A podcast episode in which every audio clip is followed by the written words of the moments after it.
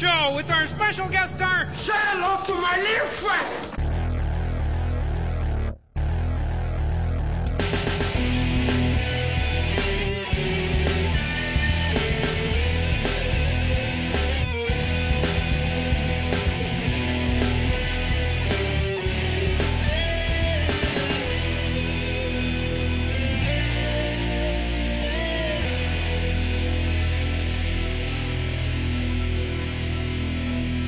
Hi everyone, welcome to episode number 17 of Say Hello to My Little Friend, also known as the Berettacast. This week, this week the world marks the birthday of one of my all-time favorite entertainers, Jim Henson. The late great Jim Henson, whether he likes it or not, and let's face it, he doesn't have much choice. This episode is dedicated to him. And now, a word from not really our sponsors, but at least a word anyway, and then we'll get on with today's episode. Hello, this is Dee Dee Warren of the Preterist Podcast, and I free my mind by listening to Say Hello to My Little Friend with Glenn Peoples. Even when I have no idea what he is talking about, the cool accent still rocks. So keep listening to this podcast and expand your mind, because your butt should never be bigger than your brain. Wait, that's like metaphorically speaking because literally I think everyone's butt is spatially bigger than their brain, except maybe Steve Jobs. So I guess, I guess what I'm saying is that you should feed your brain more than you feed your butt. Um, well, anyways, just listen to this podcast on iTunes or at www.beretta-online.com. 101. Intelligent design is the subject for this episode. It's a viewpoint you may know something about already. It's associated with names like Michael Behe, Philip Johnson, uh, Michael Denton, William Dembski, and others. It's and this is a very simple nutshell just to get the ball rolling. It's the view that existing life on planet Earth, especially at the biochemical level, the cellular level, has a degree of complexity, irreducible complexity, such that it cannot have come about by unintelligent forces and having no other mechanism than natural selection to get it where it is now. Irreducible complexity means that the complex organization of systems, take for example a cellular flagellum, has to be the way it is now in order to work at all. And any previous form lacking any of the features that the system has now would not have been a viable form. It would not have worked and so would not allow survival in order to evolve into the form that now exists. And so there must, so the argument goes, have been an intelligence involved at some level to bring about the life that now exists. I realize that's a grotesque simplification, but that's it gets you started in the right direction and understanding what the viewpoint is. Anyone who has heard of intelligent design has probably also heard that, shockingly, not everyone accepts it. And I'm not going to be talking about whether or not you should accept it. I am, however, going to be talking about some of the kinds, or at least one kind, of arguments that people bring against intelligent design. So let's launch into that now. A fellow by the name of Mano Singham articulates precisely the kind of arguments that I'm talking about when he says this. In an opinion piece, at least I gather that's what it is, called Philosophy is Essential to the Intelligent Design Debate. He says, and I quote, ID, that's a common abbreviation for intelligent design, ID advocates claim that empirical science consists of those disciplines in which the merits of competing theories can be evaluated by running controlled experiments to test them. However, ID advocates also claim that origins science, like evolution of life or the cosmos, cannot be investigated empirically because the experiment cannot be run again with controlled initial conditions. Hence, they propose as an alternative methodology for evaluating origins science that all competing hypotheses be applied to see which one gives the best explanation. They further assert that the only sound hypotheses for the evolu- evolution of life are natural selection or ID, and that since natural selection fails on certain situations, in certain situations, referred to as irreducible complexity, sorry, irreducibly complex systems, then by the rules of falsifiability, ID must be the correct theory. This argument has four flaws, Mr. Singham says. First, although the tools of analysis may be different for so-called origin science and empirical science, consisting mainly of observations for origin science and experiments for empirical science, the ways in which competing theories are evaluated are the same for the two cases. Second, it is never the case that only two explanations exist for any scientific phenomenon. So he thinks that maybe there's another alternative than unguided natural selection and something in, intelligently guided. What he thinks that is, he doesn't quite say, but he does say scientists are creative people. They can generate plausible alternative explanations with little effort. Third, ID theory does not satisfy the criteria to be considered part of science. Fourth, although he actually doesn't stop at point three to explain why that's the case, Fourth, falsifiability is not the rule by which scientific theories are evaluated. Try to tell that to the mid 20th century positivists. He goes on. Although research in the history and philosophy of science convincingly demonstrates that there are no simple and unambiguous methodological rules for deciding which of two or more competing theories are better, Theories must meet two criteria if they are to be seriously considered at all. The first criterion is that any scientific theory must be naturalistic. No serious scientific theory in modern times has invoked explanations that appeal to inscrutability or the miraculous. As the paleontologist George Gaylord, Gaylord Simpson put it, the progress of knowledge rigidly requires that no non-physical postulate ever be admitted in connection with the study of physical phenomena. We do not know what is and what is not explicable in physical terms, and the researcher who is seeking explanations must seek physical explanations only. The second criterion is that the theory must be predictive. No scientific theory is ever just an expl- explication of the currently inexplicable. It must also postulate some mechanism that can be used to predict new phenomena that could not have been conceived under older theories. If a new theory is used to explain result A in situation A, then that same mechanism must be able to predict result B in situation B, predict C in situation C, and so on. This feature of producing new and interesting areas of exploration attracts adherents to a new theory enabling it to become a serious competitor to the existing dominant theory. It is a theory's predictive aspect that leads to new and important discoveries. These two criteria comprise necessary but insufficient conditions for a theory to be considered part of science. ID fails to satisfy either criterion, and that alone is reason enough for its exclusion. End of rather long quote. Mr. Singham incidentally, is a member of Ohio's Science Advisory Board, which drafted the guidelines for the state's science standards. Which basically means he has a large say, or at least a partial say, in what is and is not permissible to be taught in schools. Now, he's not al- alone in this outlook as Mr. Singham. Just recently, Dr. Greg Dawes obtained a PhD in philosophy at the University of Otago. Incidentally, that's Dawes with a W, not doors. If you're an American, if you're an American, you'd say Dawes, D-A-W-E-S.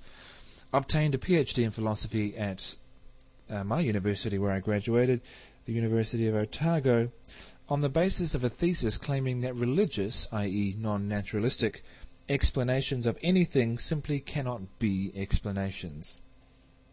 This episode is not going to argue that the claims made by proponents of intelligent design are correct or incorrect.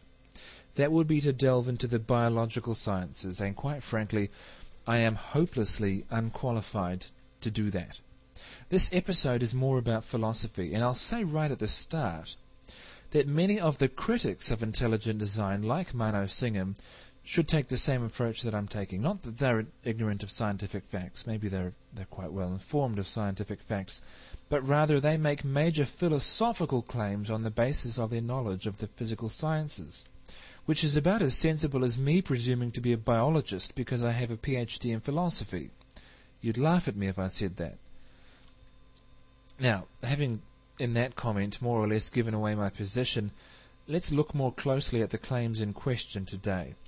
The first claim that Mano Singham made in that lengthy quote that I gave is that no theory is acceptable unless it is naturalistic. The second claim is that no theory is acceptable unless it makes predictions about the future that will turn out to yield new information. Notice, these are not claims about evidence, and they are not claims that could be assessed by examining evidence. They are philosophical claims about what is necessary to satisfy the conceptual conditions of being a, being a theory that we should take seriously, or being a theory that's really scientific. So let's look at the first claim. Claim number one. No theory is acceptable unless it is naturalistic. Um, and now you might want to ask initially, acceptable for what? Acceptable to be believed at all? acceptable to be taught in schools, acceptable to whom? So I'm going to start off with a very strong version of the claim, see if that's true, and then move to a softer version of the claim and see if that's true. The strong claim is this no theory is true unless it is naturalistic. Okay?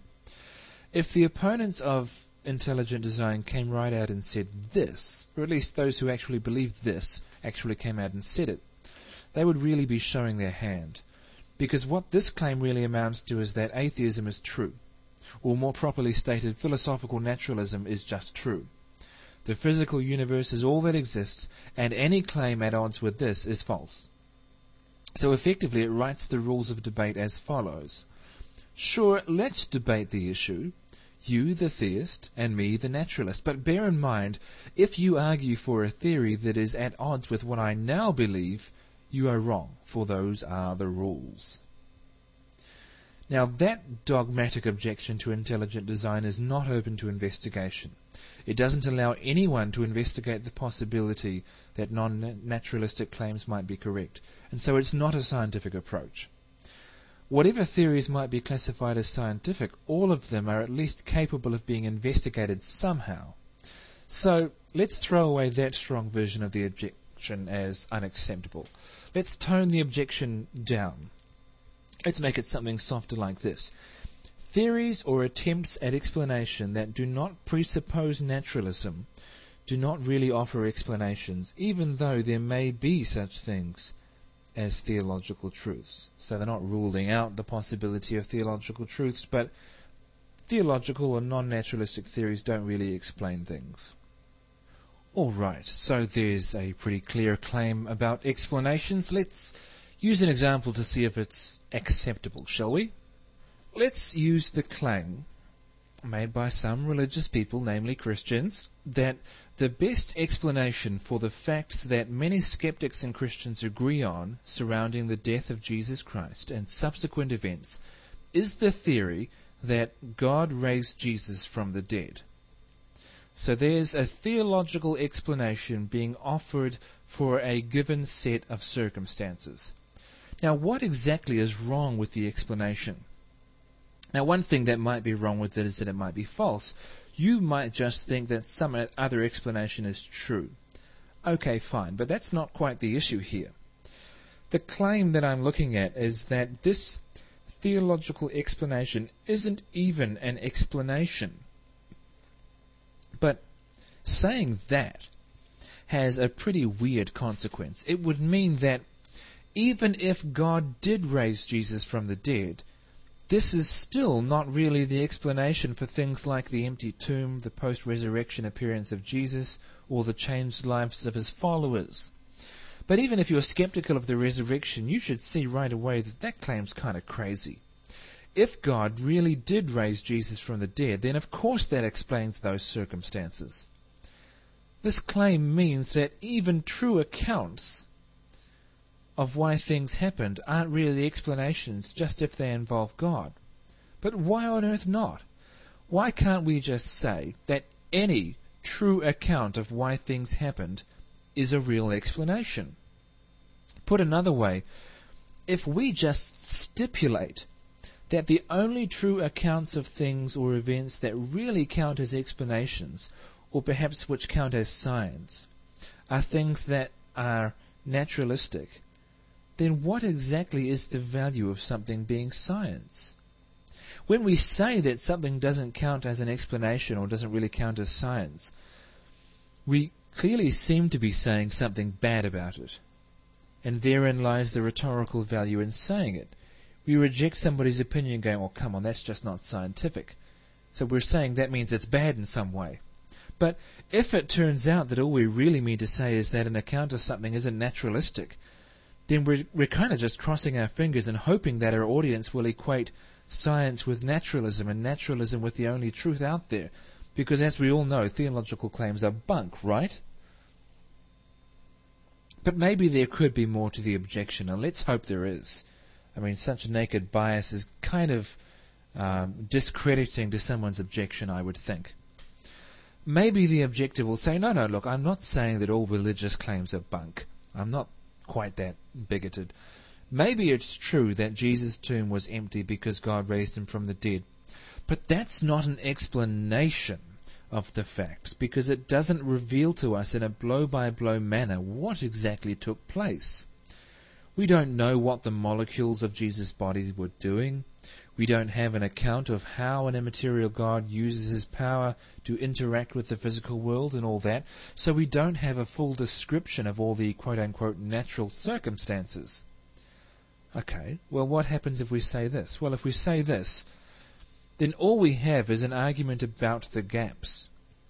Maybe it's true that we don't have all of the above. But we don't need all of the above to propose the explanation that the supernatural intellect has been involved. If the objector insists that this isn't good enough, and no explanation will ever be adequate until natural facts fill in all the gaps, then what this objection really boils down to is this. Non natural explanations do not offer full naturalistic accounts. Big whoop-de-doo. Once we realize that this is all there is to the objection, then it's true, but it's no longer an objection. It just means that theological explanations are ultimate explanations and not exhaustive descriptions. But this is fine. Proponents of ID can quite happily live with this. ID, after all, is the view that naturalistic accounts alone are not enough. But surely a theory that naturalistic accounts fail for reasons X, Y, and Z is still a claim that yields the conclusion that intelligence is involved in how life arose. It's entirely possible, therefore, that critics of ID are attacking it because it fails to be something that it never set out to be in the first place, namely, a full naturalistic account of how events unfolded. But what of the second claim made by Mr. Singham no theory is acceptable unless it makes predictions about the future that will turn out to yield new information.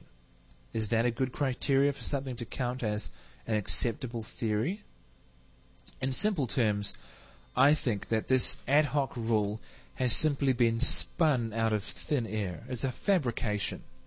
The fact is, the scientific community knows full well that there are scientific theories taken seriously by many serious scientists that do not do this. Just one example. Take the theory of special relativity. There are not one but two ways of looking at the theory the view of Einstein and the view of Lorentz. Now, I'm not going to try and bore you to tears with the physics of it, partly because it would be boring and partly because I'm no physicist by any stretch of the imagination. So I'll very quickly summarize the difference. In the Einsteinian theory, there is no absolute now in the world. What is now is relative to different observers or vantage points in motion. In a Lorentzian theory, there really is an absolute now in the world, but we just can't be sure which events are happening in that now because motion affects our measuring instruments. Okay, both of these theories cannot be true. They contradict each other. Neither of them can be given greater approval over the other on the basis of empirical evidence, because the empirical evidence is equally compatible with either view, or predictive power, for that matter. Yet both of these are scientific theories. There are other aspects of Einstein's and Lorentz's work that might be evaluated in this way, by looking at the empirical evidence and the predictive power, but not this aspect of their work, not their theories of time here. So this rule about predictive power doesn't hold. It's just being invented to block consideration of intelligent design. It's a pseudo pseudo objection, a false objection that is not applied consistently to the sciences. It's just for some reason raised as an objection to intelligent design. Maybe intelligent design needs a special objection because we've got to keep it out somehow. What's more, however, is that intelligent design has just as much predictive power as numerous other potential theories that have to do with the scientific study of the past. Take, for example, the theory that ducks, ordinary sized and ordinary, ordinarily intelligent ducks of the kind that we see in our ponds today, did not build the great pyramids of Egypt. Now, you might wonder what type of scientist would put forth a theory like that, but I'd ask what type of scientist wouldn't endorse a theory like that. It's kind of obviously true, isn't it? The theory would be based on the claim that ducks simply lack the resources to perform great feats like building pyramids. We can see ducks, we know the strength of their various body parts and so forth. They couldn't lift blocks of stone that weigh tons. There's nothing about this claim that has any predictive power. It's not going to lead to any new information. It's entirely based on existing information and won't lead to any more. Except possibly for the fact that once we've digested the theory, and maybe some of the ducks, we might then propose new ones like ducks didn't carve the stone heads on Easter Island, they didn't erect Stonehenge, and so forth. Intelligent design is a bit like that. The claim that random mutations and incremental change and so forth. Whoops. I won't bother editing that out in post production, it's late. Lack the resources to create irreducibly complex systems. This has no more or less predictive power than the theory about ducks, and it seems equally theory like. The only reason to object to it as with the duck example, is to say that the claims that it makes are not true. Now, fine. If you think they're not true, then you go right ahead and say so. You know, give reasons and argue with people who think these claims are true. But there's no fault here for lack of predictive power. Intelligent design doesn't need predictive power any more than other theories, like theories about ducks. I'll stop there because I've I've basically made the points that I want to make. I'll just sum up if you think that intelligent design is not true, okay. Say it's not true. Argue against it. But when people responsible for making decisions about what theories are acceptable to come to the discussion or not, to be discussed in institutions of learning, it is a cause for serious concern when those same people really show their hand, I think, by trying to rewrite the rules about what kind of theory are even welcome. What kinds of theory? What kind of theories? What kinds of theory are even welcome? Yes. It's a bit like the abortion issue where people argue, well, abortion should be legal because it's not murder, and it's not murder because the law defines a mm, law defines murder and abortion's not it. It's kind of an empty, shallow way to to you know, attack pro-lifers. Talk about the issue, not the rules surrounding the issue. Okay, so if you think abortion is okay, then say, look, there's nothing morally objectionable about abortion, and argue, you know, actually tackle the meat of it. Or in this case, say intelligent design is wrong because it makes claims about the facts that are not true. That's an acceptable way to reason about this. Don't say As a rule maker, I won't allow intelligent design to come and take part in the debate because the rules that I have made exclude it, so that I don't even have to get around to talking about whether intelligent design has the facts right. You know, be a, a scientist if you want, but don't be a bureaucrat about it. Argue about the science.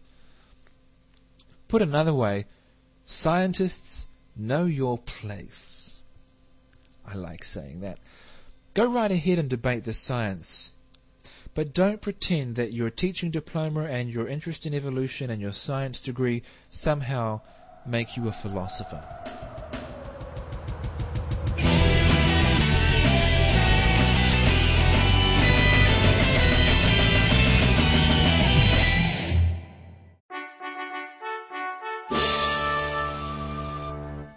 It's that time again where we look at what transpired on this week in history. It's the week from 21st to 27th of September, and here we go. Beginning on September the 21st, 1522, the very first ever edition of Martin Luther's German translation of the New Testament is published. September 21, 1525, the first ever Anabaptist baptismal service took place in Zurich, Switzerland. September 22, 1692, the last person was hanged for witchcraft in the Salem witch trials in Salem, Massachusetts. Most momentous news this time round, September 24th, 1936. Well, it's not really news, I guess it's old news now. Jim Henson was born. The Muppet Show, Sesame Street, Labyrinth, The Dark Crystal, The Storyteller, along with the brilliant Jim Henson Creature Shop and other things besides. If you are part of my generation, or older, or younger for that matter, but definitely if you're part of my generation, Jim Henson probably played a very happy role in your childhood, as he did in mine. And in less important news for the 24th of September, in 1757, Jonathan Edwards, some people would say America's most brilliant theologian and a father of American revivalism, becomes the president of the College of New Jersey, later to become Princeton, and then later again to be abandoned by conservatives uh, when Westminster Theological Seminary was founded incidentally by J. Gresham Machen. Was it Machen? I'm never sure how it should be pronounced. Uh, Jonathan Edwards served as president there until his death in 1758. September 25th, 1789, Congress amends the U.S. Constitution to prohibit establishment of a state, church, or governmental interference with the free exercise of religion, one of the most abused principles in history.